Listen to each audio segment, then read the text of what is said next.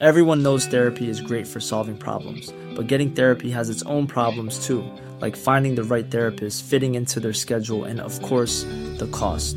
Well, BetterHelp can solve those problems. It's totally online and built around your schedule. It's surprisingly affordable too. Connect with a credentialed therapist by phone, video, or online chat, all from the comfort of your home. Visit betterhelp.com to learn more and save 10% on your first month. That's BetterHelp, H E L P. It's that time of the year. Your vacation is coming up. You can already hear the beach waves, feel the warm breeze, relax, and think about work. You really, really want it all to work out while you're away.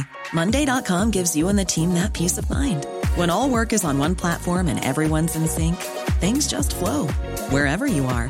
Tap the banner to go to Monday.com.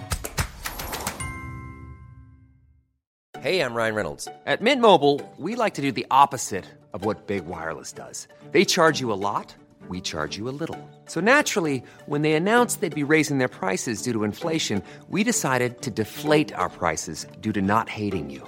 That's right. We're cutting the price of Mint Unlimited from $30 a month to just $15 a month. Give it a try at mintmobile.com slash switch. $45 upfront for three months plus taxes and fees. Promo for new customers for limited time. Unlimited more than 40 gigabytes per month. Slows. Full terms at mintmobile.com.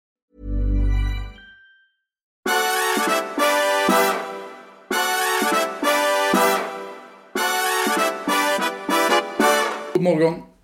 God morgon på dig. Hej, hej. Hej. Jag har sovit bra. Jag har sovit bra. Jag med. Jag har sovit länge. Sovmorgon. Jag vet inte vad det är med mig. Jag börjar vara som tonåring. Ja. Sovmorgon, det är ju underbart. Det är den bästa morgonen.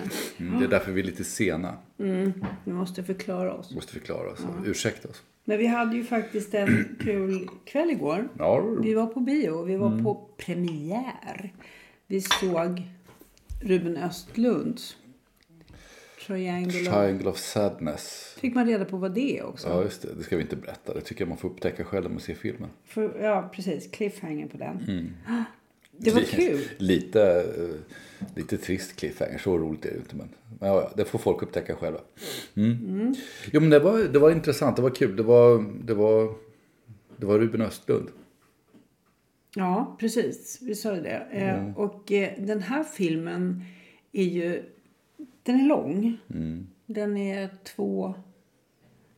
Två och en halv, va? Två och en halv ungefär, ja. Mm. Och saken är den att det, det, det, det är roligt att kunna konstatera att den håller. Den är väldigt... Den är kanske explicit och lite spektakulär. Folk eh, tillbringar mycket tid på toaletten. Eh, och gör saker och ting där. Ursäkta. Som inte är så trevliga. Men själva berättarbågen handlar ju egentligen om makt, ojämlikhet och eh, eh, det sociala spelet kring det.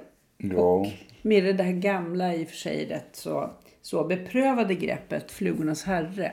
Vad Ja, det är en händer- del av det. Vad händer om vi hamnar på en öde ö?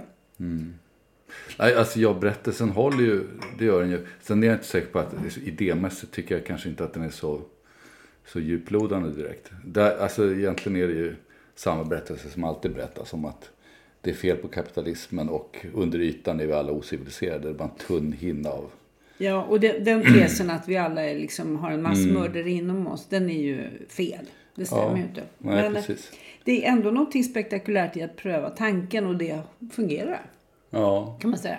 Och ja så, sen så jag, jag tycker om man inte gör det till liksom någon slags eh, bred samhällskritik, för då tycker jag inte den håller, då tycker jag den är ganska grund. Men om man gör den till en observation av, av, av hur man hanterar statusförhållanden i, då är det väldigt intressant. Och det tycker jag är nog så intressant. Eh, Alltså man känner igen många situationer i filmen som är liksom socialt obehagliga eller o- obekväma som det heter numera i anglicism. Obekväma situationer eh, av social karaktär. Hur ska man förhålla sig till de som eh, om man är på lyxkryssning och, och man har massa personal, hur ska man förhålla sig till dem om man samtidigt hela tiden predikar att alla är jämlika? precis. Eller i modellvärlden, samma sak. Ja. Sen handlar det väl ganska mycket om nyrikedom och Mm. nyrikedomens alla eh, fula sidor, kan Mm. man väl säga. Eh, det är mycket nyrika ryssar och det är lite... mm, Men det är just nyrikedom. Jag tror inte det gör någon skillnad mellan nyrikedom och gamla pengar. Det är väl bara det att det är mycket pengar helt enkelt. Det är inte det Ja, är det, är väl också så att om man väljer eh, den här lyxkryssaren som en eh, spelplats för det här, där folk har köpt eller fått, Mm. eh, som det unga paret, eh, en, eh, en plats på kryssaren, så kommer du inte ha särskilt mycket gamla pengar. Du kommer inte ha särskilt mycket folk som kan eh, hantera sin sociala position på ett mer eh, balanserat sätt om man säger så. Utan det här är just där när saker och ting slår över därför att det har kommit väldigt mycket på en gång och det är väldigt materiellt alltihopa. Nej, det är ju lätt att förfasa sig en smula men eh, det är välgjort. Ja, det vi sa, alltså, men vi pratade ju rätt mycket om filmen efteråt. Och det är ju, det är ju inte ett tecken på att filmen är dålig, utan tvärtom, Tvärtom, ja. oftast. Men, men vi pratade ju lite grann om den här längden, två och en halv timme. Det finns ju, det finns ju liksom en pretension i, i att den är två och en halv timme. Som, som, som bara liksom är, det här är för stort för att kunna rymmas i standardformatet. Och det var väl kanske inte riktigt överens om. För att det, det är ju inte, det är ju inte en slump och det är ju inte säkert slarv att den är så lång. Eh, utan det är medvetet för att man ska hamna, tror jag, i, i precis de här den här obehagskänslan som även de som har i filmen har. Liksom, Då måste man nöta några varv till när man redan har förstått det för att det ska börja kännas riktigt obehagligt. Men även om man tar höjd för det så, så tyckte vi nog att det skulle nog inte vara något större problem att skära ner den här en halvtimme. Den skulle fortfarande, och kanske till och med skulle bli bättre. Ehm, Jag tyckte mig se, jag ska inte ta gift på det, men jag var ganska säker på det vi satt och tittade lite grann på eftertexten eftersom vi är lite intresserade av hantverket bakom. Och jag tyckte jag såg att eh, klippningen hade två namn, varav ett var Ruben Östlund själv. Och det kanske, Okej. ibland kanske kan vara ett problem. Men, men eh, jag tycker inte det. Jag tyckte inte att det var så att man satt och liksom eh, trummade med fingrarna och tyckte det gick långsamt. Det var inte det. Men jag tror att det, det finns några scener som man känner är kanske onödigt långdragna. Och ibland inte riktigt övertygande för de blir för långa. Det skulle liksom inte ha gått till så i, i verkligheten. Det finns en hissscen som är sån till exempel. Ja, nu ska vi inte avslöja mer. Utan det att se den så får ni reda på vad The Triangle of Sadness Ja. är. ja. Och lite annat. Och lite andra grejer. Sen har det ju varit Nobelpris i litteratur. Ja, just det. Jag blir alltid liksom lika... Jag känner alltid lika bekymrad när det blir en sån där kör av tillfredsställda, glada, nöjda röster på kultursidorna. Eh, och Annie Ernaux är ju eh, uppenbarligen då, fick vi reda på den här veckan, en sån författare som uppväcker såna här känslor i det författarkollektivet. Själv har jag läst En flickas memoarer. Den står långt in i vår helt, eh, ja lite helt, men väldigt osorterad ändå trots allt bokhylla. Så jag är inte säker på att jag kommer att hitta den. Det här bråket kommer vi ha ganska ofta. Men jag vill bara påpeka att vår skönlitterära hylla är fullständigt sorterad i bokstavsordning. Så kan du alfabetet kommer Ja, du men då hitta den. står den på E alltså. Ja, exakt. Ja, En flickas memoarer. Ja, på ett sätt eh, såklart. Allt när man är. All, det, det griper när man är ung och lider och allt det här. Men jag vet inte riktigt. Ja, vi kanske inte ska fördjupa oss. Eh, Ja, men det, det kan man väl göra. Jag har inte läst henne, så att jag, jag har jättelätt att fördjupa mig i henne. Eh, och jag, det, det är inte en slump. Jag, alltså jag, jag, jag förstår, jag tror jag vad hon är för typ av författare. Och jag förstår att man belönar det, jag förstår att man tycker om det. Men det är inte min grej, det är, och det är ju ingenting konstigt med det. Men det, det är intressant där du säger just att det blir alltid problematiskt när, när det bara är en hyllningskör. Nu det, finns det ju lite avvikande röster. Eh, den som jag läste först, eh, jag, alltså dels har ju, har ju Nina Solimin i, i Fokus skrivit lite grann om den. Eh, så på temat liksom, vågar någon kritisera en, en eh, Nobelpristagare? Och det, det, det kanske de gör. Anna Hellgren i Expressen skrev ganska bra tycker jag. Eh, s- Precis när priset kom. och hon sa just det att hon tyckte liksom att, att eh, att det är för platt. Eh, Det är liksom för, eh, det- är välskrivet och sådär men att hon tycker inte det händer någonting. Hon, hon funderar på, hon refererar då en annan skribent som skrivit om en annan författare. Att hon, böckerna står i källaren liksom, och funderar på att bära ner de här böckerna i källaren. Så det finns en del sån där kritik. Och nu idag, eh, söndag så, så, så eh, har ju till exempel Olle Svenning och några andra påpekat att hon har dragit ut till försvar för en, en tydlig sån här, eh, identitetspolitisk eh, muslimsk eh, antisemit i, i Frankrike också. Så det kommer väl den politiska... Ja, men det, det här var intressant för jag tänkte ta upp Ja. i Svenska Dagbladet så var bland annat Thomas Steinfeld som är författare Mm. och, och bor en hel del nere i Skåne som vi har träffat. Eh, och som jag ofta tycker är väldigt läsvärt kul. Eh, han lyckades fånga mitt intresse igen för han kommenterade valet av, av Annie med att mycket bra val. Eh, akademin tycks agera allt friare utan hänsyn till de politiska resonemangen, proportionerna världsdelar emellan och kön. Och, och, och så får hon kritik just för att hon, hon eh, kanske ändå är lite politiskt resonerande på ett sätt som känns lite förutsägbart. Så att man kan uppfatta henne tydligen på helt olika sätt. Men det där är ju också intressant att, att valet nu efter alla kriser i akademin med, med Horace och eh, Frostenson och Jean-Claude Arnault eh, s- eh, så blir pristagaren också eh, liksom en spegel för eh, hur funkar akademin nu då? Eh, och det... Jag vet inte om det... eh, Jag vet, det, det är ofrånkomligt, jag inser det också. Men jag är också lite ointresserad för att det, det är lite taskigt mot de som får, alltså mot pristagarna att det samtidigt hela tiden ska handla om ifall akademin har eh, förstått någonting, eh, lärt sig någonting och så vidare. Jo, och det är väl också för inhemsk konsumtion. Jag är inte så säker på att resten av världen är så jätteintresserade av att tolka det här liksom ur ett akadem-kremlologiskt perspektiv. Jag är inte heller det riktigt måste jag säga. Alltså en sak kan man väl säga om den gamla akademin jämfört med den som sitter nu. Eh, om vi nu kallar allting som varit dessförinnan för den gamla akademin, vilket kanske är lite övermaga. Men då, det, var, ju mer intressant i varje fall. Det, det finns ju någonting ganska utstuderat tråkigt med akademin nu. Och det förstår man ju att det har blivit så eftersom det har varit lite för spännande ett tag. Men, men eh, ehm, ja, jag vet inte. Men, men jag har ingenting emot det här valet. Jag, liksom, jag tycker inte heller, jag tycker inte konstigt. Däremot så vet jag inte om man kan dra så stora växlar på det. Liksom, är det, eh, det känns ju inte som, jag menar, till skillnad från till exempel när, man, när de valde Bob Dylan. som ju var ett överraskande val och kanske ett brott mot vad, vad, man, vad de har gjort tidigare och sådär. Så är det här mera i linje med eh, akademin från långt, långt tillbaka. Liksom. Och det, det är inget fel på det. Jag har ingen, det är ingen kritik. Jag bara menar att jag vet inte hur intressant det är som mätare på. Nej. Då, uppenbarligen förstod man i efterhand sen Sara Danius som var arkitekten bakom. Dylan ja. Ja. Ja. Ja, det, var, det var kul. Ja, jag tyckte det. Eh, Jag tillhör de som tycker att det Tyckte var jag bra. med. Ja. Hur du, för Ja. några veckor sedan så hade Fokus en otroligt intressant artikel tycker jag om varför vi tror att klimathotet är större än det är. Var det skri- Bolling? Ja, skriven av Anders Bolling. Ja, han. Eh, som handlar om den här anekdotiska eh, bevisföringen och sen vad har IPCC egentligen sagt? Nu vet jag att det, man får Mm. inte säga de här sakerna för då blir det, tar det hus i helvete. Men låt oss göra det ändå. Man får inte ens säga att man inte får säga så. Nej. Så nu har jag åkt dit i jag alla fall. gjort Ja. bort mig. Ja, jag, jag, jag tycker den här var väldigt tänkvärd. Den publiceras... Eh, Det är ganska länge sedan. Ja, det är faktiskt den 22 augusti. Mm. Eh, vilket är länge sedan i medievärlden. Mm.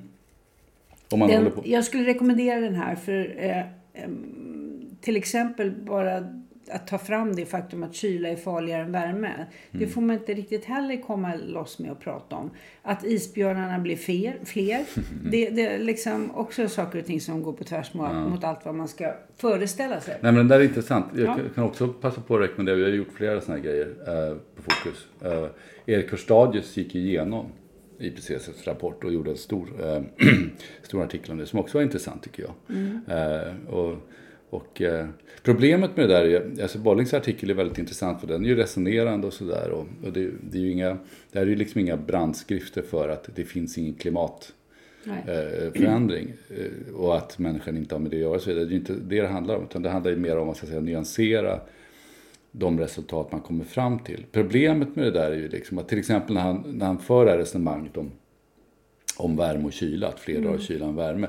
Då, då, då blir det ett jäkla liv direkt för att då, kommer, då, kommer, då tittar man genast på det med ögon som om det vore ett slags argument eh, i någon slags eh, skyttegravskrig. Och säger man, vad vill man ha sagt med det? Vill man ha sagt att det inte är viktigt med klimatförändringarna? Det, det vill man ju inte ha sagt. Man vill bara påpeka att det finns en skevhet i beskrivningen av problemen vi står inför. Vi står inför många olika problem. Det är inte bara det här. Liksom. Det, jag, tycker, nej, jag tycker jag håller med dig. Jag tycker det där är en bra artikel. Han skrev ju DN förut men det eh, uppskattades inte riktigt. Särskilt när han skrev om klimatfrågorna. För att nej. DN har en annan linje om vi säger så. Lite mm. försiktigt. Hela tidningen har ja, en annan linje. Ja, så kan vi kanske uttrycka det. Eh, ja. ja. Sen så har det ju, jag har ju eh, den här Kievbron exploderat. Ja. Eh, man vill inte säga bombats, man vill inte säga Nej, men det verkar, ju vara, det verkar vara en bilbomb och ett, ett, eh, ett tåg med, med bränsletransport som står i brand där och tydligen mm. sprängt bron. De bilder man har sett i varje fall, de verkar vara verifierade vid det här laget. Ja. Och det är ju en ganska stor sak för när Ukraina närmar sig Krim nu norrifrån och börjar skära av eh, ryssarnas tillgång till Krim landvägen och om de då tar ut bron också då blir det där ett ganska svårförsvarligt ställe. Då är det, eh, alltså, de är Svarta havsflottan men man kan, måste ju transportera massa saker. Alltså vattenförsörjning till exempel på Krim har jag förstått är väldigt eh, eh, känslig och den, den eh, är beroende av ett stort vattenreservoar mm. på fastlandet i Ukraina som, som mm. de är på väg att ta tillbaka. Mm. Ja, det är inte mycket teck... Alltså det, det, är klart att Ukraina tar tillbaka landområden. Men ja. det är också mycket annat som är otroligt oroväckande. Jag ja. läste idag, lördag har Svenska Dagbladet en intervju med Bill Browder. Som mm. ju äh, ligger bakom tillkomsten av Magnitsky-lagarna. Det vill säga det, och han anklagar ju väst för att ha upplåtit sitt banksystem mm. äh, till tvätt av pengar som i sin tur har påverkat äh, kriget i Ukraina. Men det mm. mest Eh, skakade där är egentligen hans extremt negativa beskrivning av Putin. Den är liksom mm. värre än det värsta. Och, eh, och det betyder i hans värld, med hans analys, att den här personen är beredd att göra exakt vad som helst mm. för att inte förlora. Kanske inte vinna, men eh, inte mm. förlora. Och, eh, men det är ju många som, som är inne på det där spåret. Sen kan man ju tänka att han eh, som källa kanske är lite speciell eftersom han har ju ägnat hela sitt liv nu de senaste 10-15 åren åt att kampanja mot Putin och mycket på goda skäl men ändå. Han kanske är lite... Få tillbaka sina pengar får man ja. säga. Det finns ju också liksom ett problem med det där. Expressen idag kör om Carl Bildt och, och någon annan sån här militär eh, förståsigpåare som eh, återigen pratar om att det liksom inte är osannolikt att Putin använder kärnvapen. Och det, det vet vi ju alla mm. att det inte är osannolikt. Eh, alltså, att bedömningen måste vara att det inte är osannolikt. Men det finns ju också någonting i det här som är ett problem och det är ju liksom att Putin är intresserad av att vi odlar den idén. Att han är oförutsägbar, att han aldrig kommer att ge sig, att han, mm. att han kommer att använda kärnvapen. Och det är ju helt omöjligt egentligen att, att eh, veta. Mm. Vad som är spel för gallerierna och vad som är verklighet. Ja, det är problemet, eller vad man kallar det för. Det är liksom så ja. det är att leva i ett öppet samhälle. Vi, ja. vi måste prata om de saker som är realitet. Ja. Men så fort vi pratar om de här sakerna som är realitet så hjälper vi Putin i marknadsföringen. Jag tycker det viktiga är ju att man, att man, måste, ju, man måste bestämma sig för vad det är man vad man har för handlingsalternativ från början. Liksom. Vad, vad är det för tänkbara saker vi kan ta oss till? Och där, där är det ju så här, jag tror att det är helt rätt att man måste, man måste nu sätta, nu, må, nu liksom, man skulle ju slagit den här gränsen tidigare, det skulle antagligen varit billigare. Men nu gjorde man inte det och då måste man sätta den här tydliga gränsen nu att det ska inte kunna gå att erövra mark i Europa på det här sättet med, med, med våld. Det är inte rimligt. Och då är liksom lösningen, svaret på vad är lösningen på konflikten, det är det som Sanna Marin sa eh, i, i sån snabb. Hon fick frågan, tycker du att man ska liksom, finns det några avfartsramper för Putin och sånt? Det finns en lösning på den här konflikten, det är att Ryssland lämnar Ukraina, sen bara gick hon. Eh, och det, det, jag, menar, det är lite grann, det, det, jag inser att det är det finns massor med risker i den strategin, men det finns mycket större risker med alla andra strategier. Och om man har det klart för sig, då i de här samtalen om kärnvapen och Putins galenskap mindre viktiga på det sättet därför att de påverkar egentligen inte vad man kan och inte kan göra. Mm. Ja, I det här fallet så måste man välja mellan ja. pest och kolera. Det, det är så. Och då väljer vi kolera? Ja, eller, eller pest. eller pest. Nej, men jag, ibland känner man att, att finnarna är på något sätt bättre svenskar. Man blir så mm. glad i, liksom, i själ och hjärta när de säger såna där saker ja. som... I Sverige får man inte säga självklarheter för det, är, för det är självklarheter så de säger vi inte. De, de är underförstådda. Men ibland så räcker det faktiskt med att man bara eh, säger någon, en mening och vänder på klacken och mm. går så fattar alla att det här mm. är... Ja, Sen är det lite dödsfall och jag tänker inte på Anna Wahlgren först, jag tänker på Jani Fransén. Ja, Målaren. målaren då gick bort 80 år gammal. Ja, Eh, han eh, bodde ju på Österlen i han slutet bodde ganska nära oss. Vi var faktiskt eh, hos dem för ett par år sedan. När, jag tror han bodde där och hans son bodde nog där också om jag minns det rätt. Mm. Eh, de skulle flytta, de hade en jättefin liten gammal kvarn. Mm. Eh, och hade loppmarknad. Ja. Så jag köpte eh, tror jag, tre eller fyra stycken seriealbum med Starke Staffan som jag misstänker inte har tillhört John Franzén utan hans son. Eh, det, men, det kan man inte det, vara det kan man säker inte vara på. säker på. Men vi köpte ju också en annan sak. En Jesusfigur som är kanske 6 decimeter hög i porslin. I porslin. Med ett stort blödande hjärta. Ja, väldigt vacker. Det har vi i vårt badrum. Ja. Och det känner vi, provenansen på den tycker vi är fin. Eh, eh, och det där, jag läste, jag kommer till par runor redan över honom. Han är ju väldigt fascinerande tycker jag som konstnär. Att han börjar med de här Alltså han har ju ett amerikanskt drag från början. Han målar med Cadillac, rosa Cadillacen som Mm. Bor är fantastisk. USA, Ja. ja. och flyttar till USA och målar mycket där. Och, och, och sen så, han gör ju den här eh, stora målningen Raggare som blev som skandal om. För Mm. att det ligger en kvinna med öppet sköte precis i förgrunden. Mm. Eh, Men sen fick han ju då eh, uppdrag av kungafamiljen måla ett porträtt av dem. Ja, Som är faktiskt ganska roligt. Och det hänger väl på jag för mig. ja det gör det. Ja. Eh, Som, där man fick läsa nu häromdagen eh, att drottningen var inte nöjd med att Victoria såg så kaxig ut. Nej. Men han vägrade ändra det. Och så här i efterhand måste man säga, det här är väl målat på 80-talet någon gång. Hon kanske är 10 år eller något sånt där. Högst. Högst 10 år.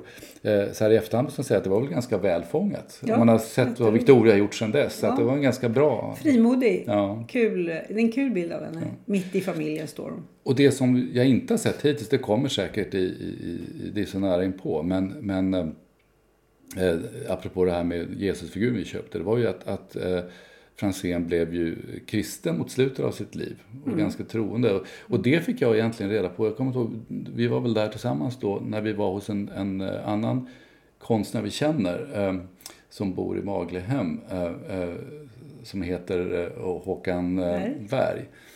Och han hade ett, en liten litografi tror jag det var på sin, på sin vägg.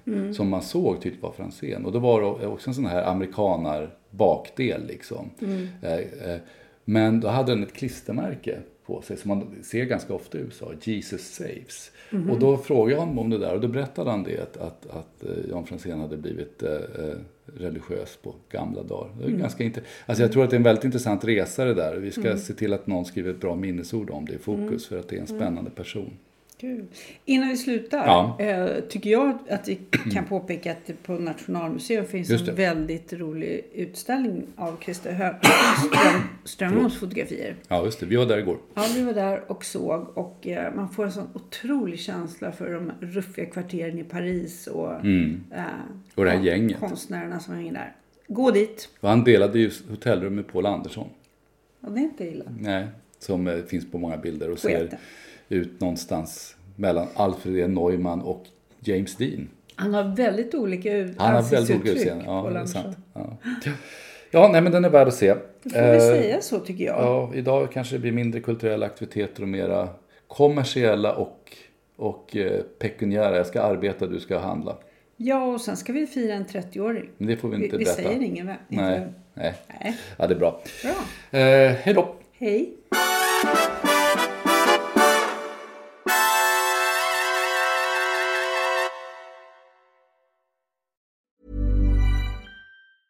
Hey, it's Danny Pellegrino from Everything Iconic.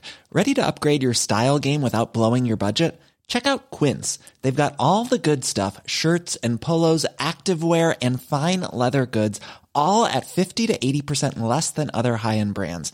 And the best part? They're all about safe, ethical, and responsible manufacturing. Get that luxury vibe without the luxury price tag. Hit up quince.com slash upgrade for free shipping and 365 day returns on your next order. That's quince.com slash upgrade. Planning for your next trip? Elevate your travel style with Quince. Quince has all the jet setting essentials you'll want for your next getaway, like European linen, premium luggage options, buttery soft Italian leather bags, and so much more. And is all priced at 50 to 80% less than similar brands. Plus, Quince only works with factories that use safe and ethical manufacturing practices. Pack your bags with high-quality essentials you'll be wearing for vacations to come with Quince. Go to quince.com slash pack for free shipping and 365-day returns.